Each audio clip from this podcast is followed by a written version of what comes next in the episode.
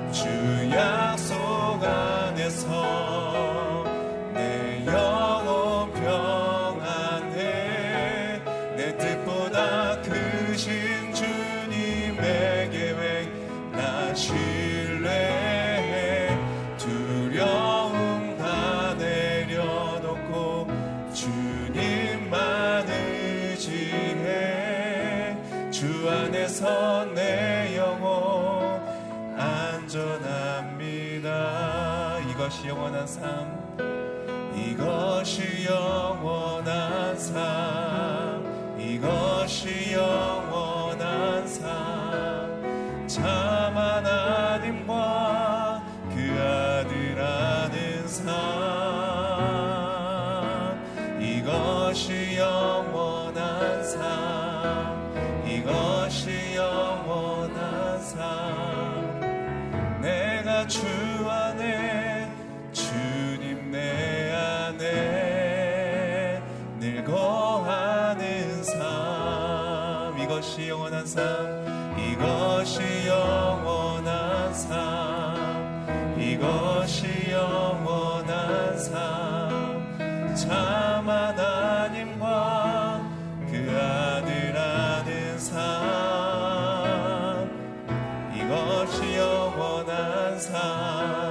이것이 영원한 삶 내가 주 안에 주님 내 안에 늙어하는 삶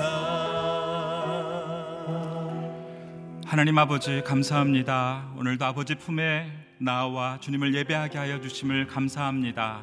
주님의 품 안에서 우리의 모든 걱정과 두려움이 떠날 줄로 믿습니다. 하늘로부터 내려오는 평안을 힘입는 시간 되게 하여 주시고 이 시간 우리에게 주실 주의 말씀을 기대하게 하시며 말씀을 전하시는 목사님을 통하여서 우리를 진리 가운데 인도하여 주시옵소서 함께 기도하며 나가겠습니다. 하나님 아버지 우리의 삶 가운데 잠 못 이루지 못하고 걱정하는 삶 가운데 주님 우리를 예배의 자리로 인도하여 주셔서 오늘 주님 안에서 평안을 누리게 하여 주실 것을 인하여 감사를 드립니다. 영원한 약속의 말씀 안에서 평안을 누리게 하여 주시고 우리의 삶을 더 주님의 눈으로 바라볼 수 있도록 인도하여 주시옵소서. 우리의 두렵고 떨리는 모든 마음들 주의 말씀 안에서 진정시켜 주시며 하나님의 품 안에 거하는 시간 될 수 있도록 인도하여 주시옵소서. 우리를 진리 가운데로 인도하여 주셔서 세상의 어떤 풍파와 파도 속에서도 하나님 한 분만 바라보며 나아갈 수 있도록 인도하여 주시옵소서. 하나님 아버지 주님을 향한 우리의 사랑을 이 아침에 고백하며 나가게 하여 주심을 감사합니다. 진리의 말씀이 우리를 새롭게 하실 것이며 평안을 주실 줄 믿습니다. 두려움 가운데 걱정 가운데 잠 못 이루고 이 아침에 주님 앞에 나온 주의 백성들 주님 궁휼히 여겨 주시고 하나님의 사랑 안에 거하게 하시고 그 품 안에서 평안을 누릴 수 있도록 인도하여 주시옵소서. 진리의 말씀 가운데 그 약속의 말씀을 붙들고 굳건히 서기를 원합니다. 오늘도 목사님을 통하여 말씀하여 주시고 그 말씀 안에서 평안을 누릴 수 있도록 인도하여 주시옵소서. 주님을 찬양하오며 예수님 이름으로 기도합니다. 아멘. 예배 자리 나오신 여러분을 주님의 이름으로 환영합니다. 영상으로 함께 하시는 분들도 주님의 이름으로 환영합니다. 오늘 주신 하나님 말씀 함께 보도록 하겠습니다. 하나님 말씀은 로마서 2장 12절에서 16절까지 말씀입니다. 로마서 2장 12절에서 16절까지 말씀 한 절씩 교독하겠습니다. 율법 없이 죄 짓는 사람은 모두 율법 없이 멸망하고 율법 안에서 죄 짓는 사람은 모두 율법대로 심판을 받을 것입니다. 하나님 앞에서는 율법을 듣는 사람이 의인이 아니라 오직 율법을 행하는 사람이 의롭다는 인정을 받을 것입니다. 율법이 없는 이방 사람이 본성으로 율법의 일을 행한다면 비록 그에게는 율법이 없을지라도 자기 자신이 자기에게 율법이 됩니다. 이런 사람은 율법의 요구가 자기 마음에 기록되어 있음을 보여줍니다. 그들의 양심도 이것을 증언합니다. 그들의 생각이 서로 고발하기도 하고 변호하기도 합니다. 함께 읽겠습니다. 이런 일은 내가 전한 복음대로 하나님께서 그리스도 예수를 통해 사람들의 은밀한 것을 심판하실 그날에 일어날 것입니다. 박준길 목사님 말씀 선포해 주시겠습니다.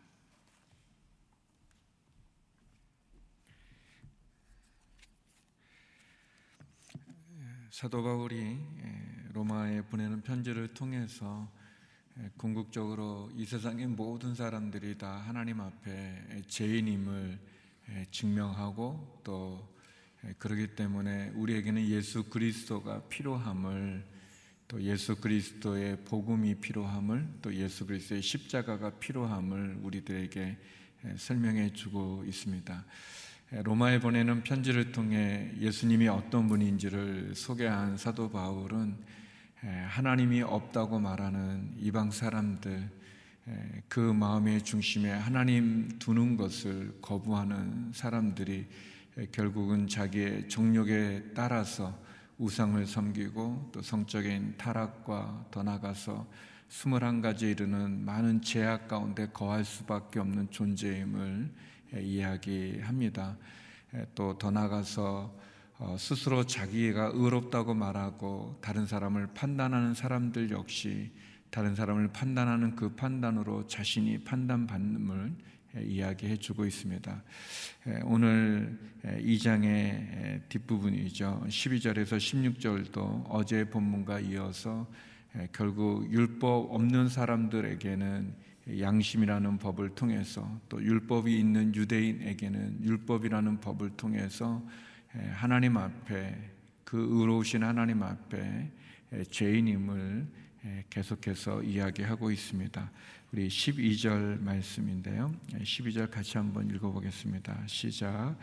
율법 없이 죄 짓는 사람은 모두 율법 없이 멸망하고 율법 안에서 죄 짓는 사람은 모두 율법대로 심판을 받을 것입니다.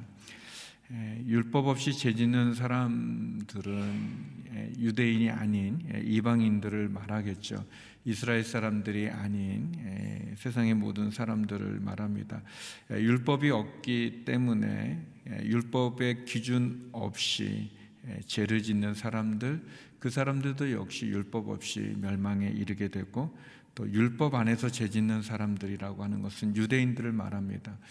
그들도 역시 그들이 받은 율법 안에서 결국은 율법대로 심판을 받게 된다는 것을 얘기하고 있습니다. 어제 본문에 나왔던 것처럼 선을 행하는 사람은 궁극적으로 그 선을 통해서 영생을 얻게 되고 또 영광과 존귀와 평강에 거하게 되어지지만 악을 행하는 사람은 그 악으로 말미암아 하나님의 진노와 분노 속에 환란과 고통을 당하게 되는 것을 얘기하고 있습니다. 선을 행하는 사람들이든 악을 행하는 사람들이든 그 사람의 행한 대로 보응하시는 그 사람의 행한 대로 심판하시는 하나님 앞에 쓸 뿐입니다. 그러나 율법 없는 이방인조차도 율법 없이 결국 죄악에 거할 수밖에 없고 또 율법 있는 사람들조차도 그 율법으로 정죄받을 수밖에 없는 인간의 연약함의 한계를 우리가 볼 수 있습니다. 우리 계속해서 13절에서 15절까지의 말씀을 한번 보기 원합니다. 짧은 구절이었어요. 같이 한번 읽어보겠습니다. 시작. 하나님 앞에서는 율법을 듣는 사람이 의인이 아니라 오직 율법을 행하는 사람이 의롭다는 인정을 받을 것입니다. 율법이 없는 이방 사람이 본성으로 율법의 일을 행한다면 비록 그에게는 율법이 없을지라도 자기 자신이 자기에게 율법이 됩니다. 이런 사람은 율법의 요구가 자기 마음에 기록되어 있음을 보여줍니다. 그들의 양심도 이것을 증언합니다. 그들의 생각이 서로 고발하기도 하고 변호하기도 합니다. 13절에서 15절에는 결국 하나님 앞에 율법을 듣는 사람들, 유대인들이죠. 율법을 듣는 것이 중요한 게 아니라 율법을 행하는 것이 의롭다는 인정을 받게 될 것입니다 라고 얘기합니다.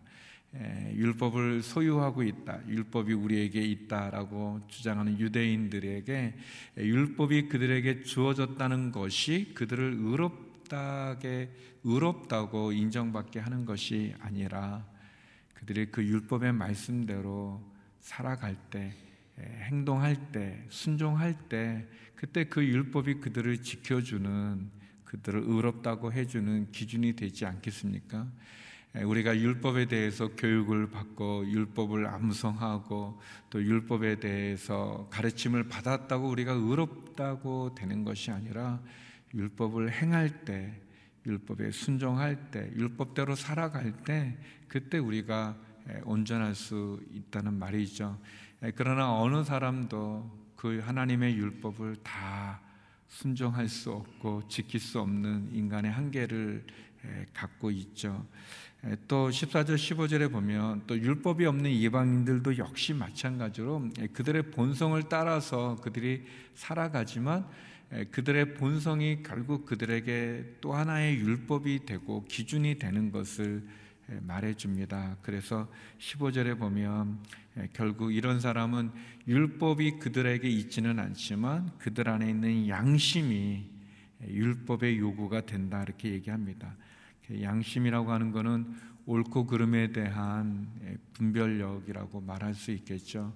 사람들은 율법이 없어도 그 마음에 양심이 있어서 그 양심의 법에 따라 그 자신이 이렇게 변호하기도 하고 또 고발하기도 한다 이렇게 얘기하고 있습니다. 율법이 있는 사람들은 결국 율법을 지켜야 되는데 행해야 되는데 그 율법을 다 지킬 수 없는 인간의 악함이 있죠. 그래서 율법을 가진 자는 그 율법으로 정죄함을 받는 것이고 또 율법이 없는 사람들 역시 그 양심에 따라서 그들도 하나님 앞에 정죄를 받게 되는 것입니다. 여러분도 그랬을 것 같은데 그런 질문들을 할 수 있을 텐데 어렸을 때 제가 궁금하더라고요. 그러니까 뭐냐면 예수님을 믿는 사람들 또 복음이 전해진 곳에서는 예수님을 통해서 우리가 예수님을 믿는 믿음으로 구원을 얻게 되는데 근데 예수님을 들어보지 못한 사람들 우리나라 아, 예전 한 300년 전에 있었던 복음이 우리나라에 들어오지 않았을 때 살았던 사람들은 죽으면 그러면 그 사람들은 어떻게 되는가 이렇게 궁금하더라고요 어렸을 때. 그러니까 이제 복음이 전해지면 그 복음을 믿으면 되는데 그 복음을 들어보지 못하고 죽은 사람들은 어떻게 되는가 그래서 그 제가 있었던 모교회에 그 여자 전도사님이 계셨는데 전도사님께 여쭤봤어요. 전도사님 그 예, 예수님에 대해서 들어보지 못한 사람들은 우리 옛날 사람들은 어떻게 되나요? 그랬더니 그 저를 이렇게 보시면서 종기라 그런 거 생각하지 말고 예수님 잘 믿어. 이제 아주 굉장히 창피했었는데 아무튼 어린 생각이 마음이지만 궁금했었어요. 에, 그러면서 이제 로마서에 우리가 지금 살펴본 말씀처럼 어, 하나님의 기준이 아무튼 이제 그 전사님이 나중에 좀 쉽게 설명을 해줬어요. 뭐냐면 우리가 다 알 수 없다는 거예요. 어떻게 예수님 전해진 곳에서는 예수님 믿으면 구원을 얻는데 복음이 전해지지 않은 곳에 살던 사람들이 어떻게 죽은 다음에 천국과 지옥으로 나눠질지에 대해서는 우리가 다 알지는 못하지만 그러나 하나님께서는 기준이 있는데 그 기준으로 사람들을 판단하는데 그 기준 중에 하나가 양심이다. 그렇게 이제 아무튼 설명은 해주셨어요. 우리가 로마서 1장에서 보았던 것처럼 하나님을 그 마음의 중심에 두기를 거부하는 사람들은 하나님의 창조된 이 세상 속에 하나님의 모습이 많이 나타나고 있어요. 부인할 수 없을 만큼 하나님 그것이 하나님인지 그것이 예수님인지 그 명칭은 알 수는 없지만 하나님이 만드신 이 세상 속에서 사람들은 하나님을 알 만한 것을 주셨어요. 그것이 어, 하나님, 예수님 그 이름으로 불려지지 않아도 또 여기 나오는 대로 양심의 법이 있어요. 사람들에게는 다 양심이 있어요. 근데 그 양심이 또 완전하지 못해요. 우리가 아는 것처럼 사람들마다 양심의 기준이 다르기도 하지만 그러나 하나님께서 공평하게 판단하시는 하나님의 기준으로 그 누구도 억울하다. 우리가 예수님 어, 안 믿어서 억울하다. 예수님 들어보지도 않았는데 어떻게 어, 그렇게 하나님의 심판의 기준이 되는가? 예, 여기 16절 말씀인데요. 같이 한번 읽어볼까요? 16절 예, 시작. 이런 일은 내가 전한 복음대로 하나님께서 그리스도 예수를 통해 사람들의 은밀한 것을 심판하실 그날에 일어날 것입니다. 여기 보면 사람들의 은밀한 것들을 심판할 그 심판의 날이 주어지는데 그 심판 그 날에 무엇으로 판단하는가, 무엇으로 심판하는가 여기 보니까 하나님께서 그리스도 예수를 통해 하나님의 심판의 기준이 예수 그리스도가 된다는 거예요. 그것은 복음이 전해진 우리들에게 우리가 부인할 수 없는 분명한 기준이고 예수 그리스도를 믿는 믿음, 복음, 십자가로 판단하는 그 판단의 기준이 우리에게 은혜가 되어지고 모든 사람들을 사랑하시는 하나님의 은혜의 증거가 그 예수 그리스도를 통해서 판단해 주시는데 그러나 예수 그리스도를 알지 못하는 사람들에게는 양심이라고 하는 법이 그리고 유대인에게는 율법이라는 법이 그리고 우리에게는 예수 그리스도가 그 기준이 되어져서 어, 우리를 판단하신다는 것입니다. 양심과 율법이라는 기준으로 충족시킬 사람이 이 세상에는 없습니다. 그 누구도 자기의 양심에 거스림 없이 살아갈 수 있는 사람도 없고 또 그 양심도 죄로 말미암아 결국은 변질되어져 있기 때문에 그, 그 양심으로도 결국은 죄인임을 깨닫을 수밖에 없고 고백할 수밖에 없고 또 율법이라고 하는 그 기준으로도 결국 우리는 죄인이라는 것을 알 수밖에 없는 그래서 모든 사람들이 죄인임을 하나님의 심판을 피해갈 수 없을 때 그래서 양심에 따른 선한 행위로 의로움담을 받아야 되는데 그 양심으로도 우리 자신을 만족시킬 수 없고 하나님의 기준을 만족시킬 수 없고 또 사람이 양심을 따라 선하게 살아가면 좋은데 그렇지가 않아요.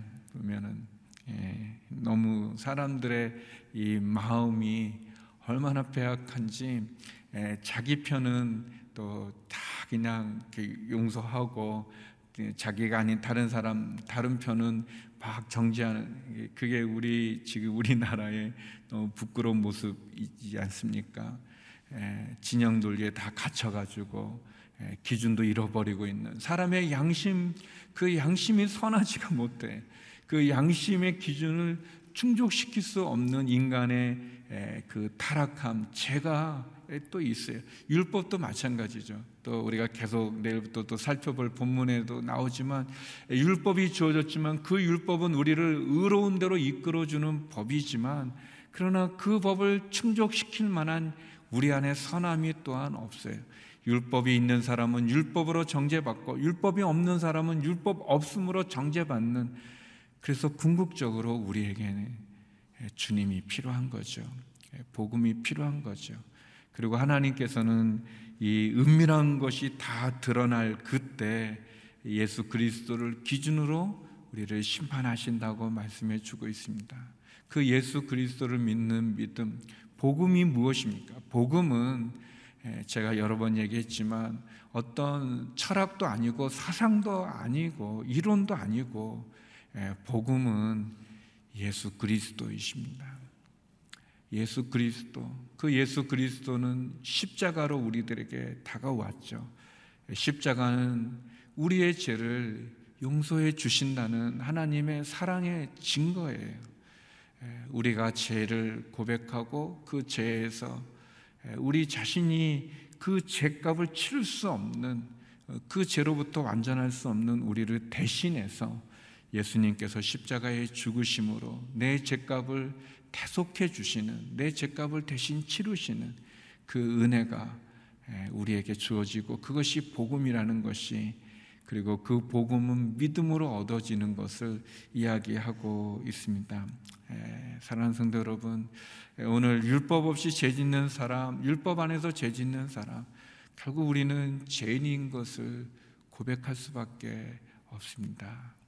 우리 안에 우리 깐난 그러니까 깐난 아기들 아닌데 한 뭐 한 살 두 살 된 이렇게 조그만 아이들 그 아이들은 아무것도 배우지 못하고 아무것도 알지 못함에도 불구하고 그 동생을 이렇게 미워하기도 하고 자기가 원하는 걸 들어주지 않으면 때를 쓰고 그러지 않습니까? 우리의 본성이 선함이 없습니다.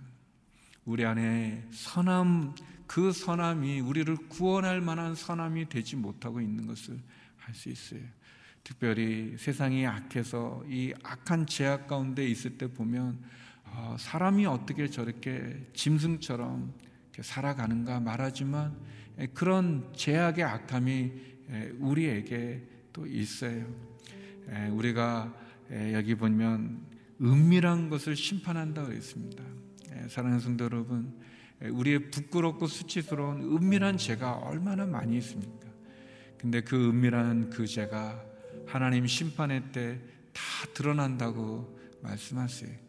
그것이 다 우리 안에 있는 그 이 마음 속에 있는 우리의 삶 속에 감춰진 그 은밀한 것이 다 드러날 때 누가 우리 스스로 나의 의로움으로 또 예, 율법으로 구원받을 수 있다고 말할 수 있겠습니까? 예, 우리는 주님이 필요한 사람들입니다. 복음이 필요한 사람들이고 이 세상이 복음이 필요하죠. 우리가 죄인임을 고백하고 그래서 우리를 위해 오신 예수 그리스도 그분을 바라보고 그 십자가를 바라보고 그 주님의 사랑 가운데 나가는 것 그것이 우리가 할 수 있는 최선입니다. 그리고 그것이 은혜로 우리에게 주어진 것이죠. 우리 시간 함께 기도했으면 좋겠습니다. 하나님 예수 그리스도를 통해서 우리를 구원하여 주시는 그 은혜 가운데 거하기 원합니다. 다시 한번 주님을 통해서 십자가를 통해서 나를 구원해 주신 그 은혜의 이 복음이 땅 끝까지 증거되어지게 하여 주시고 죄악 가운데 있는 이 세상을 구원하기 위해 오신 예수 그리스도 그 주님을 영접케 하여 주시옵소서. 다시 한번 나 자신이 부족한 죄인임을 고백하고 그래서 주님으로만 주를 믿는 믿음으로 구원 얻는 이 복음 가운데 이 십자가 가운데 온전케 하여 주시옵소서. 어려운 이 나라를 지켜 주시고 또 특별히 코로나19의 상황 가운데 하나님 힘을 주시고 용기를 주시고 이 위기를 극복하게 하여 주옵소서. 함께 기도하며 나가겠습니다. 기도하시겠습니다. 에, 거룩하신 아버지 하나님 에, 율법을 행하야 의롭다함을 인정받을 수 있지만 하나님 우리에게는 율법을 행할 만한 능력이 없습니다. 하나님 율법 없는 자가 갖고 있는 그 양심의 기준조차 충당할 만한 능력이 우리에게 없음을 봅니다.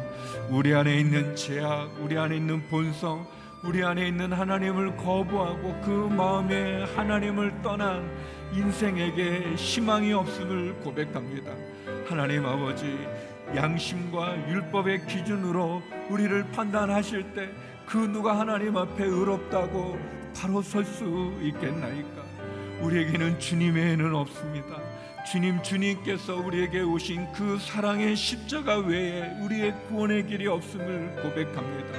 하나님 사도 바울이 오늘 우리에게 우리의 은밀한 것이 드러나는 하나님의 심판 앞에 예수 그리스도를 통해 심판하는 하나님의 그 기준 앞에 다시 한번 우리 자신이 죄인임을 고백하고 그래서 우리를 대속하기 위해 십자가에 죽으신 예수님의 그 큰 사랑과 은혜 가운데 나가기를 원할 뿐이옵니다. 거룩하신 아버지 하나님, 하나님 그 십자가 앞에 나가는 저희가 되게 하여 주시옵소서. 십자가로 말미암아 주께서 주시는 그 구원의 복음의 진리의 은혜 가운데 거하는 저희가 되게 하여 주시옵소서. 하나님 이 나라를 국리히 여겨 주시옵소서. 탐욕과 분쟁과 다툼과 거짓과 우상 숭배와 음란함과 하나님의 정조 질서를 거스르는 악한 죄악이 우리 가운데 만연되어 있습니다. 하나님 죄악의 길에서 돌이켜 하나님께 바로 서는 이 나라 이 민족이 되게 하여 주시고 우리의 지도자분들이 하나님을 두려워하고 국민들을 두려워하고 바로 설 수 있도록 인도하여 주시옵소서 코로나19의 상황이 속히 종식되게 하여 주시고 확진된 분들에게는 치료와 회복을 허락하여 주시고 하나님여 온 세상에 이 코로나로 인해서 어려움 속에 있는 중남미와 아프리카와 열악한 모든 나라들마다 하나님 은혜를 내려 주시옵소서 힘을 주시옵소서 극복할 수 있는 능력을 허락하여 주시옵소서 하나님 경제적인 어려움 속에 많은 성도님들, 많은 분들이 계십니다. 도와주시옵소서, 인도해 주시옵소서.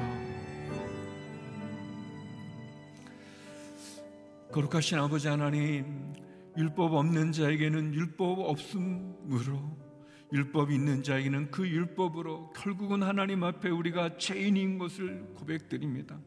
양심도 충족시킬 수 없을 뿐 아니라 율법도 완성시킬 수 없을 뿐만 아니라 우리에게는 주님, 주님만이 유일한 구원임을 고백합니다.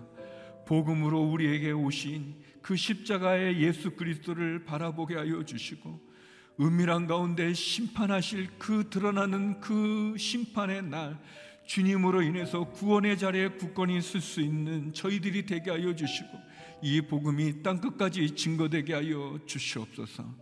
하나님 아버지 코로나로 인해서 어려운 이 나라 이민족 온 세계를 국률이 여겨 주시옵소서.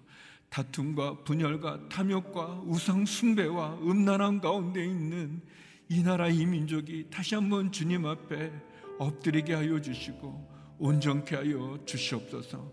병상에 있는 한우들을 기억하여 주시고 경제적인 어려움 가운데 있는 성도들을 기억하여 주옵소서. 하나님, 우리의 자녀들과 우리의 가정과 우리의 일터를 축복하여 주시고 다시 한번 주를 향하여 부르짖는 성도들의 그 눈물의 기도들마다 하나님 응답하여 주시옵소서. 이제는 우리 주 예수 그리스도의 은혜와 아버지 하나님의 그 크신 사랑과 성령의 교통하심이 구원자 되시는 예수 그리스도를 바라보고 십자가를 바라보고 믿음 가운데 굳건히 쓰기 원하는 머리 숙인 주의 성도님들 가운데 이 나라 이 민족 선교사님들 가운데 이제부터 영원히 함께 얻길 간절히 축원하옵나이다. 아멘.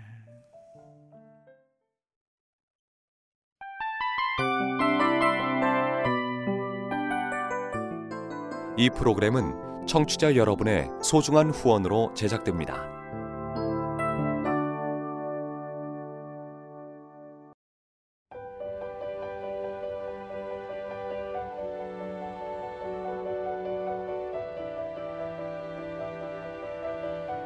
세상에는 수많은 교회들이 있지만 더 깊이 있는 말씀 강해를 찾기 위해 크기로만 교회를 선정하지 않습니다. 보다 좋은 영적 콘텐츠를 더 많이 나누기 위해 방송비를 받지 않습니다. 1년 365일 복음만 전하고 싶어서 우리는 광고를 하지 않습니다. 온누리의 복음을 땅끝까지 CGN TV와 함께 땅끝 성교사가 되주세요